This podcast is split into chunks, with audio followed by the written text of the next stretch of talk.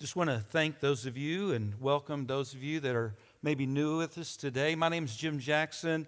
I'm not the teaching pastor. Uh, pastor Marty is on vacation, and so I get the privilege of being with you today, and it's a great honor. If you would take your Bible in the Old Testament and turn to Isaiah 42. Isaiah 42, verse 3.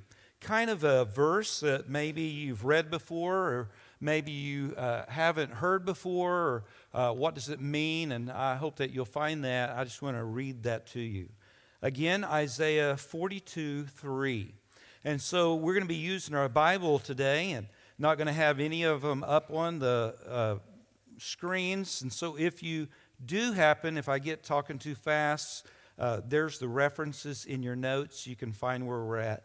So Isaiah 42, verse 3 says this talking about the Messiah.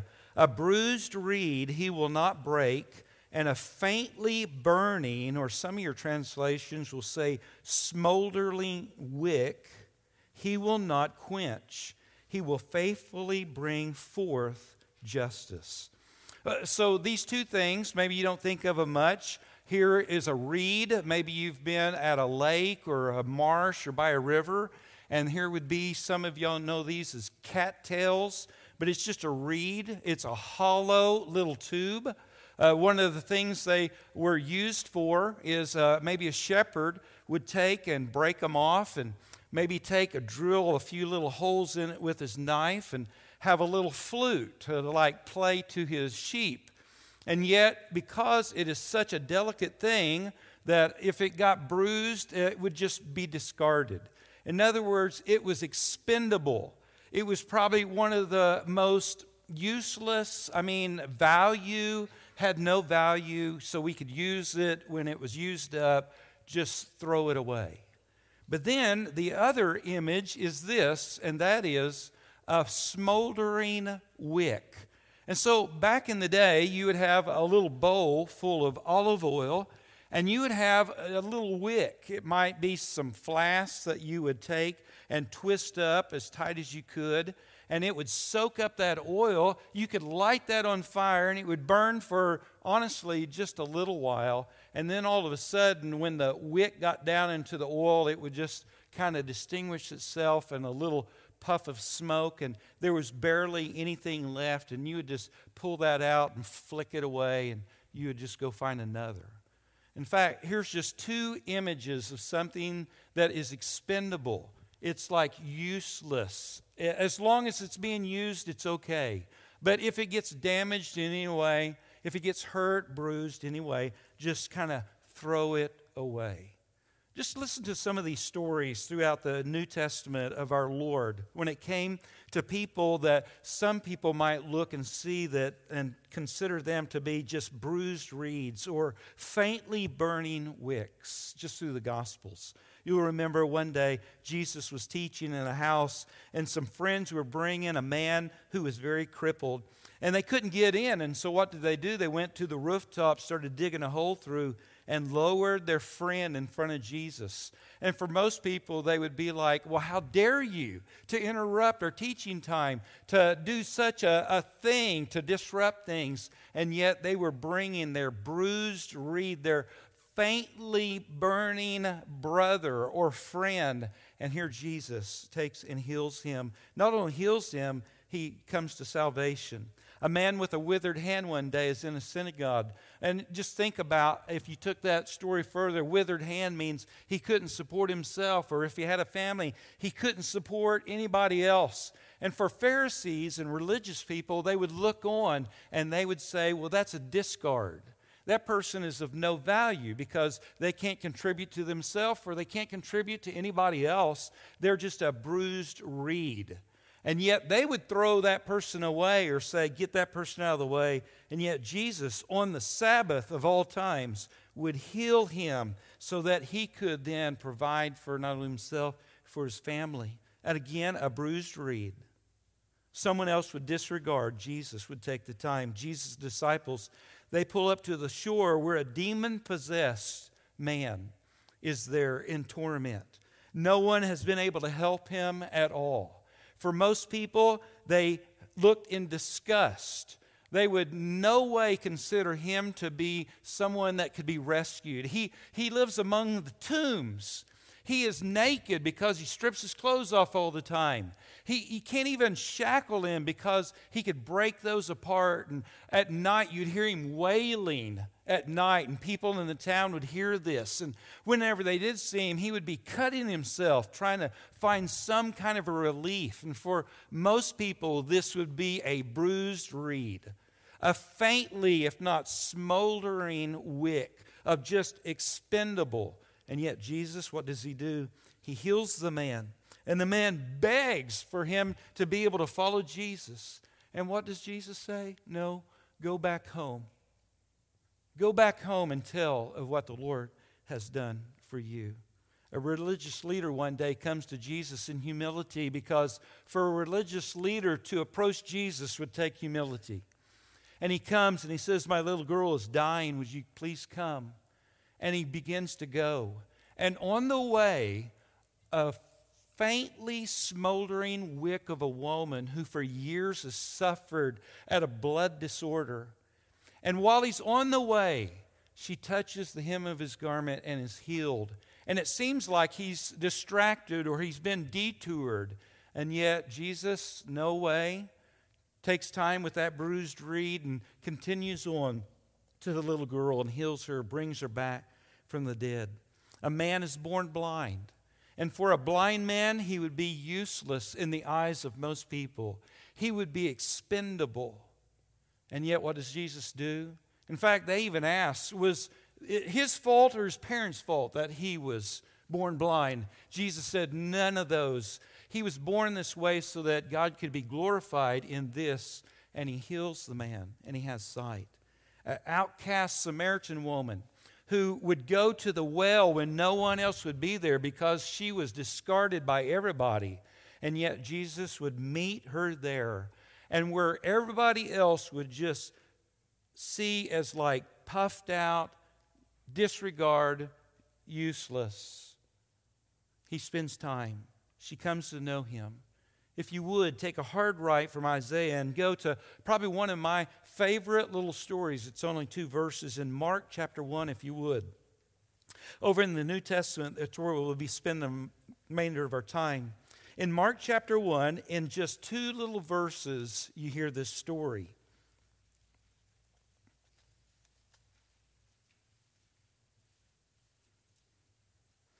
Hey, I have nothing against devices but you can't hear the pages turn on your phone. That's really cool. I'm sure there's an app for that, but don't be looking for it right now. All right. Mark chapter 1, starting in verse 40. And a leper came to him. Already, what an incredible violation. A leper had to keep his distance. In fact, lepers had to stay in their leper colony. They had to stay away from people at least 150 feet, and then they had to call out unclean so that people could keep their distance.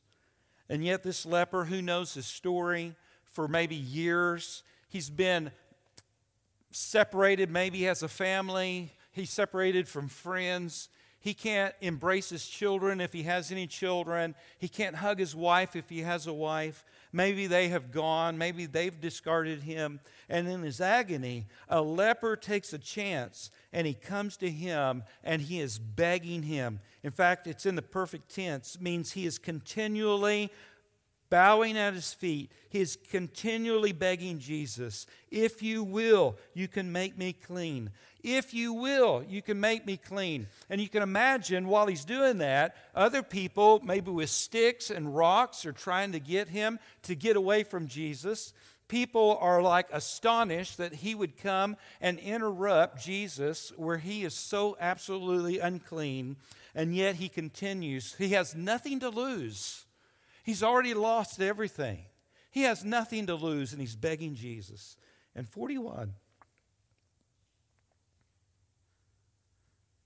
Jesus is moved with compassion. You know what compassion means? Compassion means you're hurt in my heart. Jesus is moved.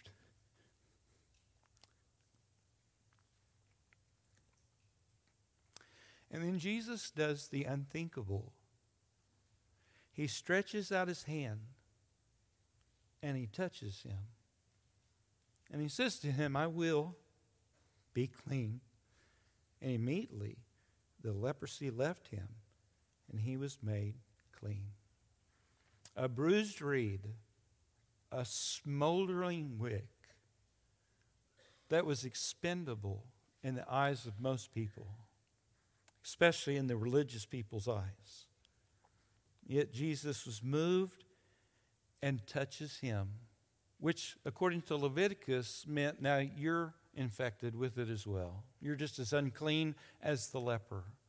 And yet, mind you, probably the touch might have meant more at the very beginning than actual healing. Because how long has it been since someone has actually touched or embraced a man suffering in such a thing. Listen, if you will, to Hebrews chapter 2, verse 17 and 18. Therefore, he was made to be like his brothers in every respect, so that he might become a merciful and a faithful high priest in the service of God, to make propitiation for the sins of the people. For because he himself has suffered when tempted, he is able to help those who are being tempted. tempted. And what I want to call to your attention there is when it says at the very end, he is able to help. It is the word he runs to the aid of. Jesus, because of who he is, he runs to the aid of those who are being tempted. In other words, he runs to the aid of bruised reeds and smoldering wicks. And mind you, before we go any further, you realize that this room is full of bruised reeds and smoldering wicks. At one degree or another, because of our sin, because how the sin has affected the world, and maybe even because of the sin of others towards us. All of us, at some place, some point, some degree, are bruised reeds and smoldering wicks. Back in Hebrews chapter 4, listen to this. Since we have a great high priest who has passed through the heavens, Jesus, the Son of God, let us hold fast our confession. For we do not have a high priest who is unable to sympathize with our weaknesses, but one who in every respect has been tempted as we are, yet without sin. Let us then with confidence draw near to the throne of grace. In other words, maybe in your, if you have an amplified or uh, another Bible, it would read like this Let us be able to come and speak freely in front of a throne that is characterized by grace. You see, for people back then, when they thought of a throne, they thought of a dictatorship. And you couldn't come at any time unless you were summoned. Even Queen Esther could not even go to her husband, the king, and talk unless he summoned her. And yet, here we are told that the King of Kings whose throne is characterized by grace, says, Come and speak freely, speak openly. And it says this that we may find mercy and grace to help us in time of need. And mind you, you know when the time of need is for every one of us? Every moment of our lives. So Jesus comes along bruised reeds, and smoldering wicks. If you will, take your Bible, flip to John 21, and we'll hang out there for just the next few moments. While you're turning there, Jesus, for three years, has been leading and teaching his disciples. He's been exposing them to his power, his compassion. He is constantly telling them he is on his way to Calvary he will be betrayed, crucified, he'll be buried, he'll be risen again. And yet, the night they came to arrest him Mark tells us they all left him and they fled. They all left. And if you know the story, that very night, the Apostle Peter kind of sneaks in closer and he finds a fire where some people are just gathered around and the trial of Jesus is going on. And Peter, not only one time, but for three different times, denies that he knows the Lord. Even though at one time he said, I will die for you. Here he is, deny, deny, and deny. And it says in the gospel on the third time, he actually looked, and Jesus was looking at him. And, and Peter went away weeping bitterly. Why? Because he has epically failed. If anyone has failed, Peter, he had all these commitments, he had all these reassurances that he would never go, and yet he failed that night. Uh, you can imagine he has disappointment and crushed expectations, and yet he feels this guilt and regret. And it is deep in his soul, it is hard down in there. In other words, even because of his own sin, he's a bruised reed, he's a smoldering wick. And honestly, the scripture should say, and Peter was no more. And Jesus would have been justified, and God would have been justified.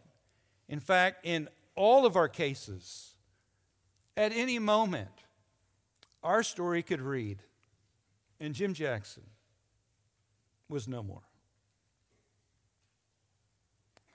But God Almighty, who's full of compassion and who does not throw away bruised reeds and smoldering wicks,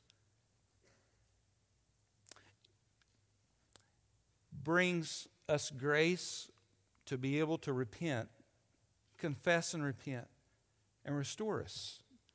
And that's why I want you, if you will, this is where we'll camp for a minute in John 21. So, Jesus, in the chapter before, he's appeared to uh, Thomas and he is helping him with his smoldering faith. And if you'll look in verse 1 of chapter 21, after this, Jesus revealed himself again to the disciples by the Sea of Tiberias, and he revealed himself in this way. And, and you know this, but just mark this again. Maybe in some of y'all's chaos or hectic week or life or whatever's going on, here's the deal Jesus is always taking initiative towards you and I. Do you realize that? Do you, do you realize that there's not a moment as a child of God that He is not taking initiative towards you. And hear this Jesus never does random. Like, oh, that was random. Thank you, Jesus. There's never been a random thing that He's ever done in your life. And yet, you might think that's how life is, or that's how things are out of control, or that's how life is going, but yet there's never any random, and it's always intentional. And if you look in verse 2, you'll see who's there. Simon Peter and Thomas, called the twin, Nathanael, Cana of Galilee, the sons of Zebedee, the two sons of the disciples were together. Simon Peter said in verse 3, I am going fishing. If you will, just look back up in chapter 20, verse 21. Jesus said to them again, so he's already told them this once, he's told them again, and now here again Peace be with you. As the Father has sent me, even so I am sending you. And yet, Peter, after his epic fail, realizes or comes to a conclusion probably the best that he can do now is just go back to what he's good at, and that's fishing. Uh, I, like I, that didn't work out.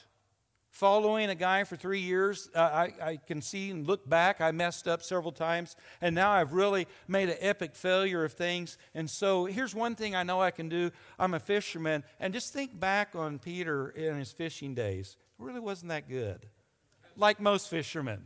They're really not that good, all right? Really not that good. And so I'm just going to go back to what I'm good at. So you probably know this, but just for a moment, for a Jewish family, the education of their children, especially their son, is very high priority. In fact, when they become about five years old, they enter into what's called the house of the book, where reading and writing were taught using the Torah. And kind of the next step up when they would graduate, when they got a little older, would be to what's called the house of learning, where they would study the rest of the Old Testament books. And the brightest uh, pupils, they would graduate to what's called the house of study, where the vast majority did not pass the entrance exam. And they would just go back to their family business. But then those who made the cut, they went on to higher learning. And the rabbi, after much intense paying attention and teaching, would come to some of the brightest ones of them and say, Follow me. And for several years, possibly, they would follow their rabbi until they themselves would become a rabbi and kind of carry on. And so, more than likely, Peter and his other friends are those who did not make the cut, and they've just gone back to their father's business. In fact, if you will, take a hard left, keep your finger there, take a hard left, go to Luke, if you will, chapter 5. Luke chapter 5, start in verse 1, you'll remember the beginning of this story. Because it says on one occasion, while the crowds were pressing on him to hear the word of God, he was standing by the lake. And he saw two boats by the lake, but the fishermen had gone out of them and were washing their nets. Getting into one of the boats, which was Simon's, he asked him to put out a little from the land. And he sat down and he taught the people from the boat. And when he had finished speaking, he said to Simon, Put out into the deep and let down your nets for a catch. And for a fisherman, this is, uh, does not make sense. It's daytime. Uh, you don't fish in the daytime. That's when you don't catch the most fish. And you'll find out as we read on, they fished all night and caught nothing. And so, verse 5 And Simon answered, Master, we told all night. We took nothing. But at your word, I'll let down the nets. And when they had done this, they enclosed a large number of fish, and their nets were breaking. And they signaled to their partners in the other boats to come over and help them. And they came and they filled both the boats so that they began to sink. But when Simon Peter saw it, he fell down at his feet, saying, Depart from me, for I'm a sinful man, O Lord. For he and all who were with him were astonished at the catch of fish that they had taken. And so also were James son, and John, the sons of Zebedee, who were partners with Simon. And Jesus said to Simon, Do not be afraid, for now on you will be, you will be catching men. And when they had brought their boats to land, they left everything and they followed him. And yet, after this epic fail, Peter decides, I'm just going to go back to what I know. I haven't had very many original thoughts in my life, but I wrote one down for you in your notes. It was probably, I think, a New Year's Day. I wrote this in my journal. I never drift to higher ground, but I drift to what's easy. Or, in other words, I default to what's easy. You and I, as followers of Christ, will never drift to higher ground. It must be intentional on you and I's part of following Christ. Because if we drift, we'll just drift to what's the easy thing to do. And all of us have done it. We've either done it, we're in it at the moment, or it might happen in the future of a drifting. And Peter drifted, and he didn't drift to higher ground, just drifted to what seemed easy to him. In verse 3, back in John 21. And here's kind of a danger. Hear the danger in verse 3. And they said to him, the other ones that were with Jesus that day, We will go with you. Simon Peter's the leader, and he's leading them away from what Jesus has called them to do. And they're saying, We're just going to go with you. And look at what the rest of the passage says. And they went out, they got into the boat, but that night they caught nothing. Like they should have remembered this. Like they didn't catch anything. They're not doing what Jesus has called them to do. And so, here, mind you, just think of this. Is it just that they're bad fishermen? Or is it that Jesus did not allow them to catch fish because that is not what Jesus called them to do? In fact, have you ever had Jesus shut the door on you? Thank you. One honest person. But here's the thing like, shut the door on you when it seemed like a good thing. Like, man, I know God's lead me in this direction. And it shuts the door. So when I became a believer at about 21 years old, at the very same time, which is just scary as all get out, uh, I kind of ask Jesus all the time why such a thing, but at about the same time, I sense call into the ministry, which is more scarier than being saved. And so I thought I needed to go to um, Bible college. In fact, that's what everyone told me. They told me, who flunked out of high school and doesn't have enough high enough EG to be able to go to college, said, You need to go to Bible college. And I thought, Well, that's the call of God on my life. Now, mind you, before I go any further, if you as a believer and God's called you into the ministry and you get opportunity to go to school, go. But if He never tells you to go and you try to buck against it, it doesn't work out. And so, for Sherry and I, newly married, and I'm just now learning to read, because I didn't read until I was 21 years old and I'm about 23 years old, and a guy who can't read, I'm just starting to learn to read, I'm going to go to Bible college. Well, there was one that was suggested to me in Dallas, Texas, and I thought, well, I got to go there. And I worked hard, hard, hard, and nothing went well. Nothing went smooth. And I got Sherry, I got her moved down there. She had a job. I'm still in Edmond. I'm trying to get it where I can get moved down there. And nothing, and mind you, I'm not asking God if this is what I should do. This is what I've been told I should do. And I'm I, like, nothing's working out. I, you would think I would get it, but I'm not getting it. And so I determined on a particular Saturday, I am loading up my stuff. I am driving to Dallas. I am going to do this. And I get up Saturday morning, and the news says the Highway Patrol has closed I 35 from Oklahoma City to Dallas, Texas.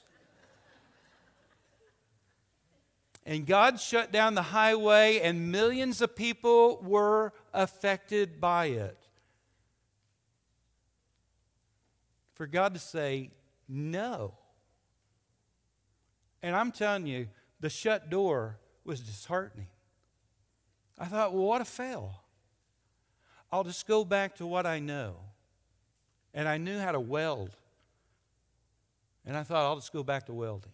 I'll just go back to that. So here's the deal you, you might have had a door shut.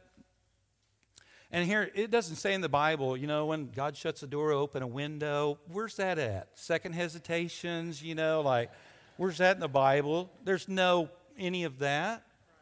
But he shut the door and he got my attention. In verse 4, just as day was breaking, Jesus stood on the shore. Yet the disciples did not know it was Jesus. Jesus said to them, Children, do you have any fish? And that's kind of misleading because here's what it actually says Hey, boys, you don't have any fish, do you? Now, if you're a fisherman, that really comes across hard, doesn't it? Like, oh, I see all your gear and stuff, but I see you have no fish. You have no fish. And they answered, No. And he said to them, Cast the net on the right side of the boat, and you will find some. They cast it, and they're not able to haul it in because of the quantity of fish. That disciple whom Jesus loved, therefore, said to Peter, It's the Lord. And when Simon Peter heard that it was the Lord, he put on his outer garment, for he had stripped for work, and he threw himself into the sea. It just reminds you, remember, Jesus is walking in the water, and they're all afraid, and Jesus says, Hey, it's me. And what Jesus, uh, Peter say? Hey, if it's you, let me come out and walk. And man, he just jumped out there. And then what happened? He started sinking.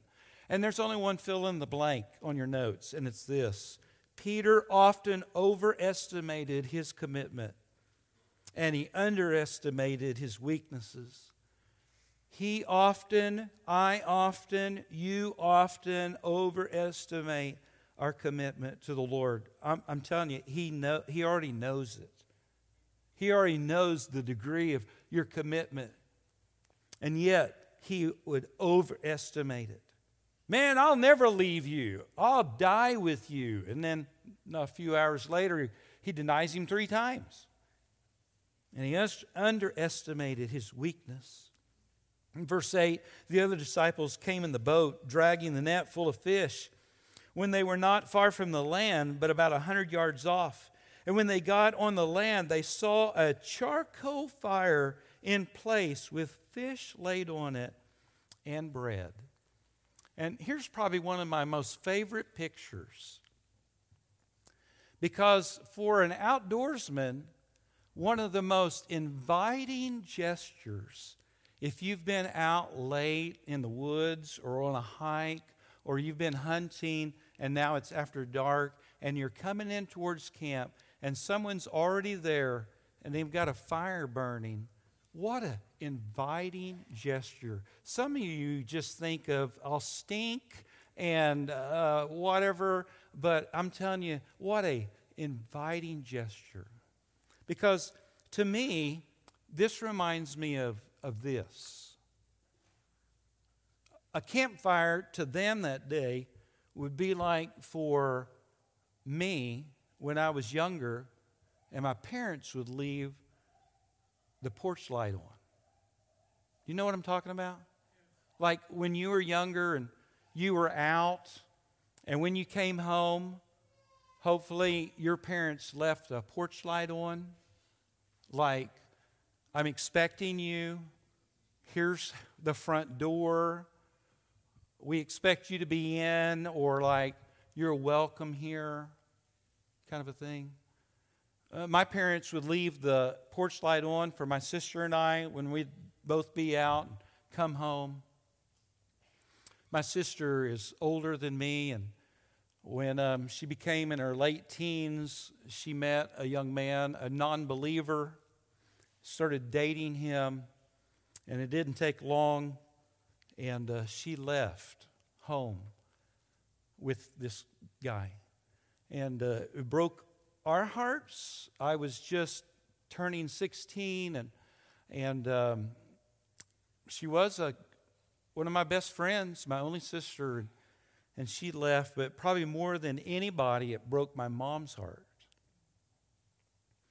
And I didn't catch on for a while, but I noticed my parents left the front porch light on for years for my sister. It wasn't necessarily for me. I knew I was coming home. In fact, my dad would get me up early growing up, and I hardly was ever after, out after dark. So I really didn't need the porch light. But my sister, she would. And so my parents, for years, left the porch light on. I can still remember we were sitting in our living room, my mom, dad, and myself, and our phone rang, and for some of you, this will be like interesting fact. our phone hung on the wall and had a cord that went to this receiver, and it had a dial one, two, three, and you actually dialed it. It was like the craziest thing you've ever seen. Anyway, ancient, ancient. And the phone rang, and my dad went, answered it, and I'm across the living room, and I can hear my sister's voice on the other. And it didn't take long, and my dad said, We'll be there. He hung it up, and he said, Load up. And mind you, I've just started driving. It's late. It is dark 30 when we leave. And we drive through Kansas, which really is the best time to drive through Kansas, is it not?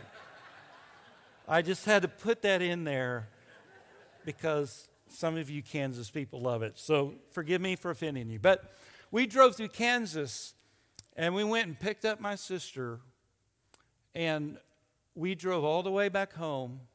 Sun's coming up when we get home. And my sister and my family, but especially my my mother and my sister reconciled, and my sister lived with my parents.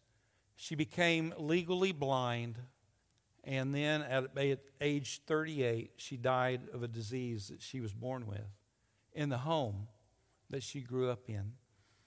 And I can remember when I came to our house, because Sherry and I were married by now, and, and I got the call in the middle of the night. And I got there, the first thing I remember my mother saying is, Sis, that's what she'd call my sister, Sis was my best friend. They had reconciled. My parents had left the front porch light on. My sister knew somehow she could come home. I want to just read you a couple verses. Acts chapter 3 says this Repent, therefore, turn back, that your sins may be blotted out, that times of refreshing may come from the presence of the Lord. Or Romans 2 says, Or do you presume on the riches of his kindness and forbearance and patience, not knowing that God's kindness is meant to lead you to repentance? Back in John 21, in verse 10, Jesus said to them, Bring some of the fish that you have just caught. So Simon Peter went aboard and he hauled the net ashore full of large fish. In fact, 153 of them. And although there were so many, the net was not torn. And Jesus said to them, Come and have breakfast. Now, none of the disciples dared ask him, Who are you? They knew it was the Lord. And Jesus took the bread and he gave it to them, and so with the fish. Just think about it. Here is the risen Lord. They are the turntail followers of Christ, and he, in turns, serves them. And if you're a child of God, I, I know you realize this, but there's not a moment of your life that Jesus is not serving you. You're breathing right now. You're here right now. You're being able to listen right now, all because Jesus is allowing it. And He's serving you and I. For three years, Jesus had cared for them. You remember at the feeding of the 5,000? Jesus made sure that after everyone had eaten and was filled, He made sure that what? 12 bas- baskets full were left over for every one of his followers. I, I think the whole miracle of feeding thousands of people was not necessarily meant for all the people. It was meant for his 12 disciples realizing, I take care of you. Even in the midst of like millions of people in the world, billions in fact. And maybe you think like, man, God's forgotten me, and yet he cares for every need. On the night of the Last Supper, it is Jesus who gets up and washes their feet. And mind you, the grandest and greatest act of service is when Jesus went to the cross.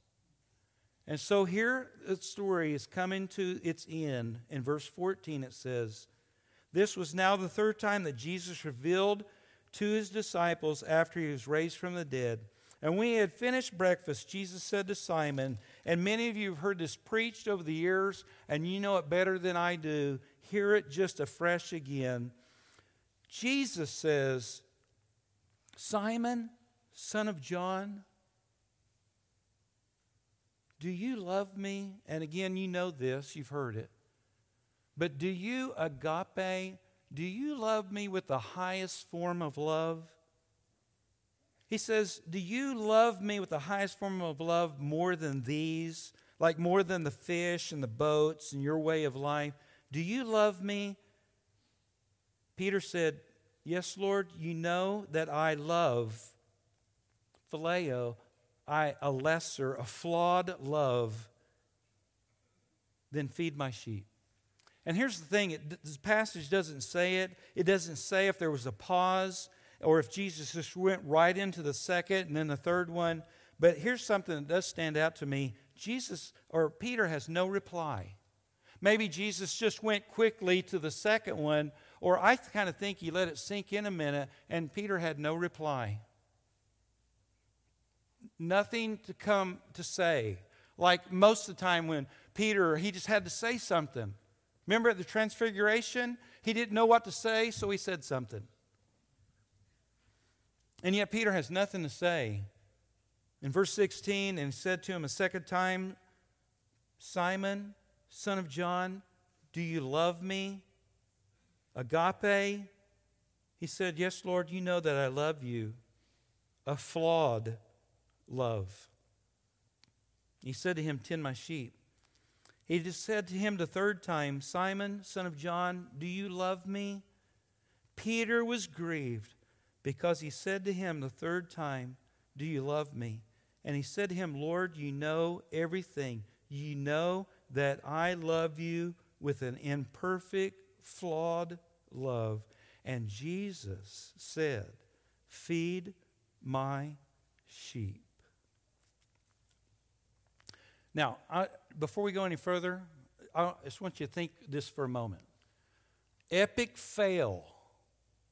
A follower of Jesus who has failed Jesus right up there, not quite like Judas, but has failed Jesus epically. He went back on his commitment. He failed epically. So he's got this incredible failure. He's got this incredible grief and regret in his life. And if a person, Peter, along with any of us in this room, allow failure, hurt, grief, regret define you and that become your identity, you will be stuck in it. And it's miserable. Hear me. It is not your identity. Does that make sense? Like you can be hurt by others, you can get hurt in life. Grief comes, hurt and pain and regret come. But as a child of God, that is not who you are. But if you believe that is who you are, you will stay stuck in that. And that's why I think probably more than anything, that Jesus continues to kind of dig to the root of the failure of Peter's life is realizing, Peter, this is not who you are. Because after this, he says, Hey, Peter, you're going to die as a martyr. You're going to keep going. In fact, if you read the New Testament, 1st and 2nd Peter, some of the greatest letters in the Bible from a guy who Jesus restored, and then he writes to people who are suffering like people have never suffered before from the hands of Nero. And so here the Spirit of God uses Peter to write 1st and 2nd Peter to encourage people who are being killed every day to stick with it because God is faithful. And so Peter didn't like think that was him anymore. He realized that Jesus was restoring him. But do you know what part of the restoring, what has to happen? See, when you and I sin, whenever we fail God, we are always stepping down. When we fail and we don't confess and repent, you just keep stepping down. You never drift to higher ground. And repentance is, and all of us know this, right? Repentance is what? Turning around. But is it just turning around and staying here? No, repentance is turning around and stepping up to your God given responsibility, to the obedience that the scripture clearly tells you and I to do. And it was obvious that Peter not only repented, but he did what? In his repentance, he stepped up to what he had been called to, to his God given responsibility. And hear me, whenever I fail, I am not only sinning against God, but I am saying to God, whatever God given responsibility He has given to me, it's not for me. I'm not going to do that. I'm going to do my own thing. And repentance is I turn from that and I step back up to what God has for me. In fact, if you will, there's a quote by J.I. Packer, and it says this Repentance means turning from as much as you know of your sin to give as much as you know of yourself to as much as you know of your God. And as our knowledge grows at these three points, so our practice of repentance has to be enlarged. In other words, as a believer, repentance is not a one time thing. Repentance is honestly, for a believer, a way of life. As you and I grow to know ourself and our sin, of God and who He is, our practice of repentance gets deeper and deeper. I have one last quote, if you will, look at it, and then, Jonathan, you can come. It is from a book that I consider an incredible book on marriage called Sacred Marriage by Gary Thomas. In it, here's this quote Behind virtually every case of marital dissatisfaction lies unrepented sin. Couples don't fall out of love so much as they fall out of repentance. Makes sense? It seems like falling out of love but the deal is a lack of a continual repentant heart. It goes on to say sin, wrong attitudes, personal failures that are not dealt with slowly erode, drift the relationship, assaulting and eventually erasing the once lofty promises made in the throes of an easier, remember, you never drift to higher ground, but you drift to what's just easy easier and less polluted passion. It's not necessarily your love for God is getting less, it's just that have fallen out of confessing, agreeing with God, and repenting, turning, and stepping back up. So, would you close your eyes? Bow your head for a moment. Could I encourage you one last time? If you have broken God's promises. You know you have sinned. You sense this incredible grief or regret or whatever situation. First of all, you must know as a child of God that is not your identity. You are a child of God who God will not cast away a bruised reed or snuff out a smoldering wick, but longs because of his goodness that you see him. And that because of the goodness of God, you would see it and you would confess. You would agree with God this. And I'm not, I don't know how you could say a heinous sin or a little sin. There's no such thing. Sin is sin in God's eye if it's just a failure to take your God given responsibilities and to confess, to agree with God that is wrong, and then to repent, to change your mind, to turn from it, but not just turn from it, You must step back up to what you know God has called you to do. Repent because what did the scripture say? That times of refreshing would come from the presence of God. And Father, I pray today